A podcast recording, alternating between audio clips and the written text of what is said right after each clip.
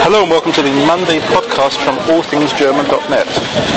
Today we've taken a trip across the border into the Netherlands and have come to a town called Venlo. This is one of the advantages of this corner of Germany is that um, obviously you can take a fairly quick trip across and it's not unknown for people to come across here to go shopping in the supermarkets here. Several things are cheaper, like coffee, as we've discussed previously, that um, due to the tax on coffee in Germany, the coffee in Holland is a lot cheaper.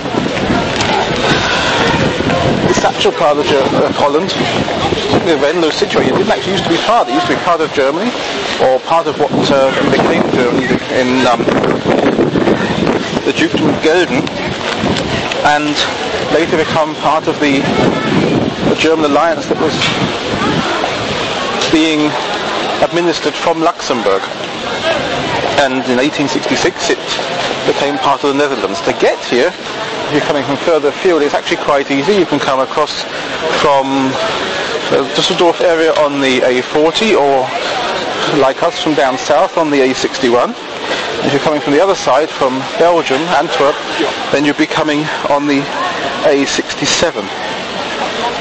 Now why would you want to do this? Well, if you've been taking in the German culture for long enough and you feel like a little change, then this is one of the better places to go because you can cross the border, you straight into Holland, you've got different traffic lights, different road signs, everything changes, but the advantage is this part of Holland, people still speak a fair amount of German, which they might not in other areas.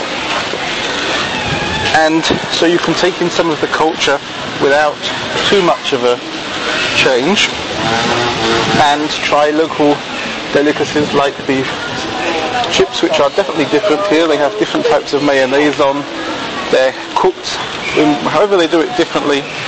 And the special type of sausage that they have to go with it called frikandel, which is, I don't know, sort of like pork mincemeat sausage and they put it under curry ketchup with mayonnaise and diced raw onions. Now if you're looking on the map and trying to work out where this place is, you have to look in the, obviously where the, the western half of Germany, where it goes across into Holland, and if you're looking at Cologne, go sort of northwest up on the map, and you'll see a lot of names that maybe if you're into, um, so to say, British Second World War history will probably be um, not so unfamiliar. Places like Arnhem, places like um, Nijmegen, and this is the area that um, was fought over in Operation Market Garden, September 44. So obviously a lot rebuilt, but that is the sort of area we're talking about, and that is why it's this this border area, Holland to Germany. Now, what's there to here to see otherwise? Well, there's um, obviously each place has got its own tourist attractions, so that you've got the information centre, like the, it's called the VVV, so you would head for there, find out what there is to see.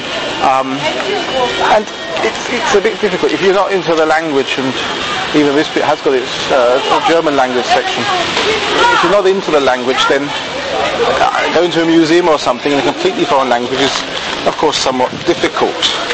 That's why I like coming here. We go to to uh, a street festival or a market or something, and you can get along with German, English, some Dutch.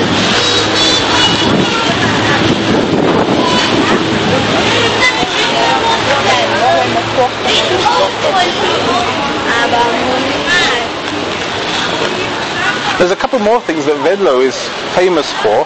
One of them, if you've ever ordered anything online from a company called Vistaprint who produce um, calling cards and, and postcards and magnets and all sorts of things, then you may not know that actually the company is located here in Venlo. So although you receive your parcel from someone like Amsterdam Airport or Brussels Airport stamped on it, the company itself is here in Venlo and that is, I think, one of the bigger internet printing places in the whole of Europe because they do cover most languages and they produce a heck of a lot of different things. The other thing this place is famous for is a thing called the Venlo incident, which happened um, at the end of 1939. And at the time, at the beginning of the Second World War, the British intelligence were trying to find officers in the German army to undermine the German chain of command. And this led them to meet here in Venlo, where they were eventually, as far as I understand, dragged across the border and taken uh, prisoner for the next six years. So they were basically taken as an example of how the Netherlands, by allowing this to happen, were partaking in the war, although they were claiming to be neutral at the time, and this gave Germany the excuse to invade the Netherlands. So actually, this has actually got a pivotal point in the Netherlands history coming to this place. Now, one of the things we do when we come here is we go to a big supermarket outside the town called Tref, T-R-E-F, and there's all sorts of delicacies and things that we like taking back with us.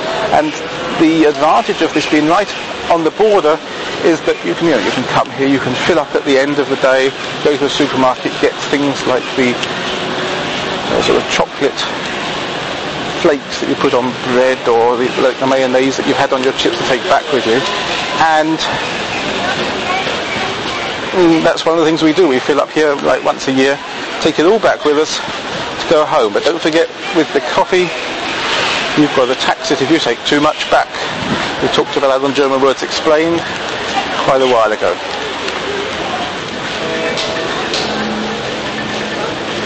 Okay, well behind me there's a band about to start up here in the street.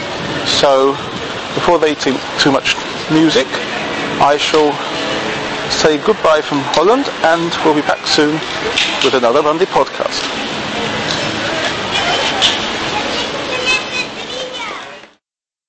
This was the Monday podcast from allthingsgerman.net.